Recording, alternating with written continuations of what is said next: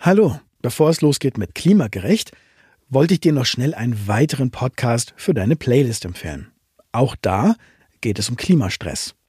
Der Wald ist in der Geschwindigkeit, die wir von ihm abverlangen, eigentlich überfordert. Evolution geht nicht in 20 Jahre Klimawandel. Evolution geht über Jahrtausende. Und vor dem Hintergrund glaube ich, der Wald ist wie nichts weiter auf dieser Welt in der Lage, uns das Thema Netzwerk und Langsamkeit beizubringen. Und da würde ich mir einfach wünschen, dass wir an so einem alten Baum sitzen, sich da mal dran zu setzen und zu überlegen, was verlange ich mir eigentlich ab? Das ist der Forstamtsleiter Peter Rabe. Von ihm kann man lernen, warum wir uns so überfordert fühlen und wie wir im Wald wieder die richtige Perspektive finden. Neugierig geworden? Dann hör doch mal rein in die Folge Der Förster aus meinem Podcast Der Klang des Dienens. Den Link findest du in den Show Notes. Und jetzt viel Spaß mit Klimagerecht. Fridays for Future ist ja Ende 2018 nicht auf die Straßen gegangen, um zu sagen, hey, esst mal weniger Fleisch und geht dort und dort einkaufen, sondern die sind wirklich auf die Straße gegangen, um zu sagen, wir streiken, bis ihr handelt. Die Verurteilung beginnt eher dahin, dass Menschen sich damit genug tun und sagen, okay, ich bin doch jetzt vegan, also kann ich jetzt auch um die Welt fliegen und dann dort und dort einkaufen und was die Politik und die Wirtschaft macht, ist mir egal. Hi, ich bin Katharina und das ist Klimagerecht. Ein Podcast, in dem es darum geht, wie wir gut mit unseren Gefühlen zur Klimakrise umgehen können. Ich arbeite als freie Journalistin mit dem Schwerpunkt Klimakrise und sozial-ökologische Transformation und ich habe diesen Podcast gestartet, weil ich das Gefühl hatte, wir sprechen ganz viel über die technischen Aspekte der Klimakrise, aber nicht genug darüber, wie es uns damit geht und wie wir damit umgehen können. Ich selbst habe immer wieder Momente, in denen ich mich schlecht fühle wegen meines Konsums. Entweder ich müsste aus und denke mir, oh Mann, ich habe so viel Zeug. Oder wenn es ums Essen geht, erst habe ich vegetarisch gegessen, dann habe ich vegan gegessen, dann frage ich mich, darf ich eigentlich noch Schokolade essen, darf ich noch Kaffee trinken, weil die Produkte auch von so weit herkommen. Und manchmal fühle ich mich dann sehr allein und habe das Gefühl, es hört irgendwie nie auf und man kann es gar nicht richtig machen. Und ich denke auch manchmal, es ist die Gefahr, dass man sich verliert in diesen kleinen Dingen und so das große Ganze aus den Augen verliert. Und deshalb habe ich mich mit Quang Page getroffen und ihn gefragt, wieso er den Fokus auf Konsum in der Klimadiskussion kritisiert. Er ist Aktivist und Sprecher für Fridays for Future Deutschland und Berlin und engagiert sich für Klimagerechtigkeit und Antirassismus und er studiert Politikwissenschaft und Sonderpädagogik. Wir haben uns nochmal in einem Park getroffen, deswegen sorry, wenn man ein paar Geräusche hört. Es ließ sich nicht anders lösen, aber ich denke, es ist trotzdem okay. Und jetzt geht's los mit unserem Gespräch. Wie ist das denn bei dir? Versuchst du selbst irgendwie möglichst klimafreundlich zu leben? Also seit Fridays for Future habe ich immer mehr mein ja, eigenes Konsumverhalten und auch mein Lifestyle nicht nur hinterfragt und reflektiert, sondern auch versucht, aktiv was dran zu ändern. Aber irgendwo sind ja natürlich Grenzen gesetzt, wenn zum Beispiel das Geld nicht reicht. Ich bin ein Student hier in Berlin, lebe in einer WG und kann natürlich nicht alles von meinen Eltern finanzieren und habe auch gar nicht so viele zeitliche Kapazität, um nebenbei noch viel zu arbeiten, weil mir natürlich auch der Aktivismus wichtig ist. Und deswegen sind natürlich in diesem System, in dem wir gerade leben, irgendwo auch materielle Grenzen gesetzt, wenn es um nachhaltigen und ethischen Konsum geht. Und du kritisierst, also ich würde sagen, es gibt schon manchmal so einen starken Fokus auf individuellem Konsum und das kritisierst du, wenn ich das richtig verstehe. Warum? Also ich kritisiere den heutigen Klimadiskurs, der den Fokus hat auf Individualverhalten und Konsumverhalten, weil letztendlich gibt es in dem System, in dem wir leben und diesem Markt, den wir haben, keinen ethischen Konsum, der weder nachhaltig noch irgendwo moralisch vertretbar ist. Klar können wir äh, im Biomarkt einkaufen gehen und Fairtrade-Kleidung kaufen, aber letztendlich sind immer noch die Produktionsketten und Lieferketten so verstrickt in diesen sehr intransparenten Systemen und am Ende der Kette sind immer noch die Menschen, die irgendwo dann ausgebeutet werden. Und diese Ketten transparenter zu machen und auch die Arbeitsbedingungen zu erhöhen und auch die ökologischen und Klimabedingungen ähm, da anzupassen, ist in diesem System, in dem wir heute leben, nahezu unmöglich, weil viel zu viele Hürden dahinter stecken und der Preis dann auch kaum tragbar wäre für Menschen, die nicht zur 10 Prozent oder 1 Prozent der Gesellschaft gehören. Und wie würdest du es dir stattdessen wünschen? Also wenn jetzt der Fokus weniger auf individuellem Konsum wäre. Du hast schon die Probleme angesprochen, aber wie sollte die Diskussion aussehen? Naja, wir können ja, also ich sage ja oft das Wort System, wir können ja nicht von heute auf morgen das System ändern. Es ist ein leider sehr langwieriger Prozess, weil natürlich in dem System ja auch alle irgendwo mit drinstecken. Fridays for Future ist ja Ende 2018 nicht auf die Straßen gegangen, um zu sagen, hey, esst mal weniger Fleisch und geht dort und dort einkaufen, sondern die sind wirklich auf die Straße gegangen, um zu sagen, wir streiken, bis ihr handelt. Wir leben Demokratie auf den Straßen, weil wir nicht wahlberechtigt sind, weil wir nicht in den Gremien und Instituten sitzen, die gerade natürlich aktiv handeln. Wir sind leider noch zu jung und deswegen müssen wir auf die Straße gehen und haben gesagt, ihr da in den Parlamenten, ihr da in den Büros, die entscheiden können und die CO2 natürlich imitieren. Ihr müsst jetzt handeln und ihr müsst euer Verhalten umstellen. Ich hatte mir so ein Interview mit dir im Deutschlandfunk angehört. Da hast du gesagt, wenn man sich jetzt zum Beispiel auf Klimaschutz in Deutschland fokussiert, im Gegensatz zum globalen System oder ich denke vielleicht auch auf individueller Ebene, dass man damit nur sein Gewissen bereinigt. Und ich merke das bei mir auch, dass ich zum Beispiel, wenn ich sage, okay, ich esse jetzt überwiegend vegan, dass ich mich dann irgendwie besser fühle. Deswegen, was ist schlecht daran, damit so sein Gewissen zu erleichtern vielleicht. Zum Thema Ernährung stimmt es ja schon, dass die Individualperson sich natürlich nicht nur besser fühlt, sondern natürlich auch einen ähm, geringeren CO2-Abdruck hat. Kommt natürlich darauf an, welche Produkte man dann kauft, wenn man sich vegan ernährt zum Beispiel. Aber im Durchschnitt ist es ja so. Letztendlich ist aber die Wirkungskraft hin zur, die Gesellschaft wird vegan, ja nicht immens groß. Wenn natürlich auch ganz Berlin sagt, wir essen weniger Fleisch, hat das nicht so eine große marktwirtschaftliche Auswirkung, weil ja Fleisch noch woanders produziert ähm, wird unter grausamen Bedingungen für Tier und auch für Mensch. Und deswegen sind es kleine Schritte, die in der jetzigen Situation und in der jetzigen Dringlichkeit der Klimakrise nicht ausreichen. Also ja, wenn ihr euer Individualverhalten ändert, dann macht es bitte, wenn ihr das könnt.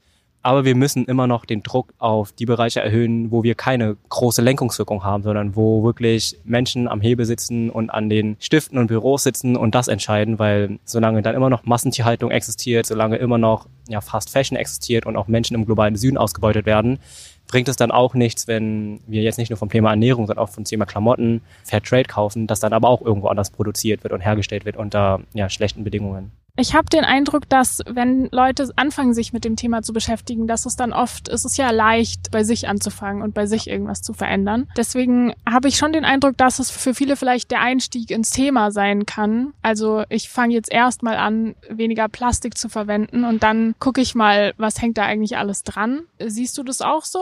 Ja, ich sehe das auch so. Also umso mehr man sich mit Klimaschutz, Klimapolitik und ja, Fakten zum Klimawandel beschäftigt, desto mehr fühlt man sich ja natürlich auch schlechter. Also wenn ich eine gewisse Problematik hinterfrage und verstehe und dazu lerne, dann möchte man ja persönlich auch was ändern. Und das, ja, das verurteile ich auch nicht. Die Verurteilung beginnt eher dahin, dass Menschen sich damit genug tun und sagen, okay, ich bin doch jetzt vegan, also kann ich jetzt auch um die Welt fliegen und dann dort und dort einkaufen und ähm, was die Politik und die Wirtschaft macht, ist mir egal, weil ich persönlich lebe in meiner Wohlfühlbubble oder meiner Wohlfühlblase und letztendlich ist aber die Welt drumrum, das, was wir selbst nicht mitbekommen, ist ja genauso unökologisch und hat genauso einen hohen CO2-Ausstoß und wir sehen ja in den Großstädten hier in der westlichen Welt ernähren sich immer mehr Menschen vegan oder vegetarisch und kaufen immer mehr Secondhand, aber die CO2-Emissionen sinken ja nicht.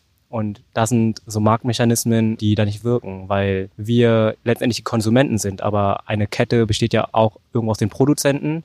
Und wenn die Produzenten nicht mitspielen, dann bringt es auch nichts, wenn die Konsumenten am Ende sagen, wir machen das und das nichts mehr, wenn es aber trotzdem noch Millionen und Milliarden andere Menschen gibt, die nicht so agieren würden. Ja klar, also dieser Hebel ist ja erst da, wenn alle sagen würden, kaufe ich nicht mehr, dann würde sich was ändern. Inwiefern würdest du sagen, schließt Konsumkritik Menschen aus? Konsumkritik schließt vor allem ja Menschen aus, die in prekären Lebenssituationen leben und nicht das nötige Geld haben. Wir leben in einer sehr sozial ungerechten Welt und unsere Gesellschaft ist auch hier im reichen Deutschland von Armut betroffen. Und Konsumkritik würde letztendlich nur ja, Menschen exkludieren, die sich vielleicht dafür interessieren, aber einfach nicht die notwendigen Ressourcen haben, um sich so zu verhalten und zu ernähren, wie ja, es in Anführungszeichen besser wäre. Jetzt hast du schon das Beispiel Fliegen vorher angesprochen. Fliegen wird ja super viel kritisiert. Jetzt ist es ja zum Beispiel für Menschen mit Migrationshintergrund kann super wichtig sein zu fliegen, um ihre Familien zu besuchen oder Menschen machen wichtige politische Arbeit und müssen dafür fliegen. Auf der anderen Seite gibt es auch Leute, die einfach halt x-mal im Jahr in Urlaub fliegen. Würdest du sagen, das ist okay, das zu kritisieren? Das ist natürlich ein sehr zweischneidiges Schwert. Also auf der einen Seite ist natürlich die Kritik am Flugzeug, wie es jetzt existiert, sehr berechtigt, weil es sehr viel CO2 emittiert. Aber dann so einfach ist die Welt ja dann doch nicht. Es gibt, wie du gesagt hast, Menschen, die ähm, ihre Verwandten im Ausland besuchen wollen und wo es zurzeit nicht anders geht, wenn die Menschen nicht in Europa sind, sondern zum Beispiel wie meine Familie in Vietnam da mit der transsibirischen Eisenbahn einfach mal so für zwei Wochen hinzufahren für noch viel mehr Geld, ist jetzt auch nicht jedem irgendwie zugänglich. Und es gibt natürlich verschiedene Modelle, über die man diskutieren kann. Ich glaube aber, dass in 2020 die Gesellschaft noch nicht, leider noch nicht bereit ist, um über gerechte Verteilungen zu reden. Also es gibt ja auch das Modell von alle dürfen dreimal im Jahr fliegen und so ist somit jeder gleichberechtigt. Dann gibt es aber natürlich die Stimmen, die sagen, ja, aber der globale Norden fliegt einfach im Durchschnitt schon viel, viel mehr als die Menschen im globalen Süden. Und manche Menschen im globalen Süden haben noch nicht jemals einen Flieger betreten. Und da muss man halt nicht nur eine nationale oder europäische Perspektive aufmachen, sondern auch natürlich eine globale Perspektive. Wir reden viel von Climate Justice und fliegen dann hin und her und haben Klimakonferenzen, die von der UN organisiert werden und dann fliegen dort auch alle hin und her. Und das ist natürlich fatal. Und auch die Klimakonferenz jetzt in Glasgow, die dieses Jahr hätte stattfinden sollen, wurde abgesagt. Obwohl man hätte auch alles online machen können, wie alle anderen Veranstaltungen, die jetzt auch stattgefunden haben. Also da sehen wir auch wieder, wie wichtig es ist, den Menschen, die das nötige Geld haben, zu fliegen und wie wenig es wichtig denen ist, ähm, dann das Klima zu schützen und da neue Modelle zu, zu denken. Und deswegen bin ich als Aktivist und auch als junger Mensch hier in Berlin noch nicht komplett in der Lage dazu, ein letztendliches Fazit zum Thema Fliegen für mich zu haben, weil es so ein ja, hochkomplexes Thema ist, was nicht nur die persönliche Ebene angeht, sondern natürlich auch ja, sehr viel Systemkritik und Gesellschafts- und auch Konsumkritik dann in sich hat. Ich möchte einen kurzen Input geben zu dem Fokus auf individuellen Konsum. Es gibt einen tollen Artikel bei Mashable von dem Journalisten Mark Kaufman und er beschreibt eine Kampagne der Ölfirma British Petroleum. Wahrscheinlich kennst du sie unter dem Namen BP. Und zwar hat diese Firma eine Kampagne gestartet, um die Schuld für die Klimakrise Individuen in die Schuhe zu schieben, also jeder einzelnen von uns. Und im Rahmen dieser Kampagne hat sie den Begriff CO2-Fußabdruck bekannt gemacht und dann 2004 auch einen CO2-Fußabdruckrechner veröffentlicht. Das heißt, der Grund, dass wir heute alle über CO2-Fußabdruck sprechen und den selber für uns ausrechnen, ist vielleicht, dass BP sich dachte, hey, bringen wir doch mal diesen Gedanken in die Welt. Was die davon haben, solange wir darüber sprechen, ob wir noch Fleisch essen dürfen oder noch fliegen dürfen, kann BP schön weiter Öl fördern und CO2 in die Luft blasen und die Diskussion bewegt sich weg von der industriellen Ebene und von der systemischen Ebene hin zu uns. Und es funktioniert so gut, weil wir etwas machen wollen, wenn wir von der Klimakrise hören. Und dann ist es natürlich leicht, erstmal bei sich anzufangen und vielleicht kein Plastik mehr zu verwenden oder so und schwieriger auf die Straße zu gehen und große Forderungen zu stellen, weil das natürlich auch alles so lange dauert. Und wenn man bei sich anfängt, kann man ja sofort was verändern. Und natürlich ist es gut, wenn wir bei uns was verändern, aber ich finde, dieses Beispiel zeigt total gut, dass wir der Industrie nun einen Gefallen tun, wenn wir einfach nur bei uns bleiben und nicht diesen systemischen Zusammenhang anschauen. Quang hat am Anfang gesagt, dass es in Deutschland quasi nicht möglich ist, nachhaltig und ethisch korrekt zu leben. Und bei diesem Gedanken geht's jetzt weiter im Gespräch. Also solange ein Mensch nicht auf dem eigenen Grundstück alles selbst anbaut, in einer Permakultur und alles selbst herstellt, von der Kleidung bis zum Strom, bis hin zu allen jeglichen Produkten, die im Leben existieren, kann man Tatsache weder ethisch, moralisch noch nachhaltig leben. Man kann nur nachhaltiger leben und ethischer leben. Aber es macht aus meinem Wertesystem her eine Person nicht zum besseren Menschen, weil es da dann eine gewisse Hierarchie gibt. Also vielleicht hat auch ein Mensch die nötigen Kapazitäten, um sich nachhaltiger zu ernähren und zu verhalten. Aber bis es zu diesem Schritt kommt, braucht es ja auch Bildung. Und deswegen das Privileg, überhaupt klimapolitisch gebildet zu werden, ist ja auch etwas, was nicht jeder hat, was nicht jeder den Zugang hat und jede.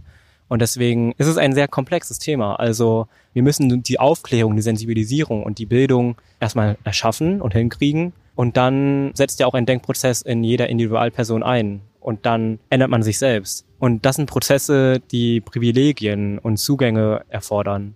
Und dann aber sich als besseren Menschen darzustellen oder zu sagen, hey, das ist mein Recht, das und das zu machen. Ja, es ist vielleicht das Recht, aber es verkennt das komplexe System und die Kritik hinter dem System, weil es dann diesen Schein hat, ich lebe anders als andere Menschen, deswegen bin ich ein besserer Mensch und muss mich gar nicht mehr so viel darum kümmern, dass die Welt und die Gesellschaft nachhaltiger wird, weil wenn ich das mache, dann ist es anscheinend für alle auch so. Aber leider hat nicht jeder den Zugang und hat nicht jeder ähm, die Möglichkeiten, dann auch so zu agieren und zu leben. Also so von wegen, ich flieg nicht mehr, ich esse vegan, ich bin raus. Genau. Beschäftigt ihr euch mal mit Genau dem so. Rest so. Ja. Also das ist natürlich nicht verwerflich. Es ist super, wenn Personen das machen können. Aber es ist nicht das Heilmittel für die Klimakrise. Und das nicht zu vergessen, das ist, naja, ein Punkt, den wir noch erreichen müssen, weil vor Fridays for Future war der Diskurs ja kaum existent. Und wenn er existent war, dann war es immer die Nische und wurde immer geschoben auf die Ökostar und die von Greenpeace oder die Grünen mal wieder. Und erst durch Fridays for Future hat natürlich eine gesamtgesellschaftliche Diskursverschiebung hin zur Sensibilisierung zur Klimakrise stattgefunden und Menschen reagieren nicht mehr so ja, negativ auf Klima und Ökologie. Und das haben wir auch nur geschafft, weil wir gesagt haben, wir sind eine Bewegung für alle, alle fürs Klima. Und wir streiken, bis ihr handelt, weil wir als Einzelperson nicht so viel ausrichten können. Und das Framing hat ja gewirkt und hat ja auch eine große Wirkung in der Gesellschaft hervorgebracht. Nicht nur in Deutschland oder Europa, sondern eigentlich auf der ganzen Welt. Mir sagen manchmal Leute, sie würden sich gerne irgendwie noch mehr engagieren, aber sie wollen nicht unbedingt auf die Straße gehen und vielleicht auch nicht unbedingt in die Politik gehen.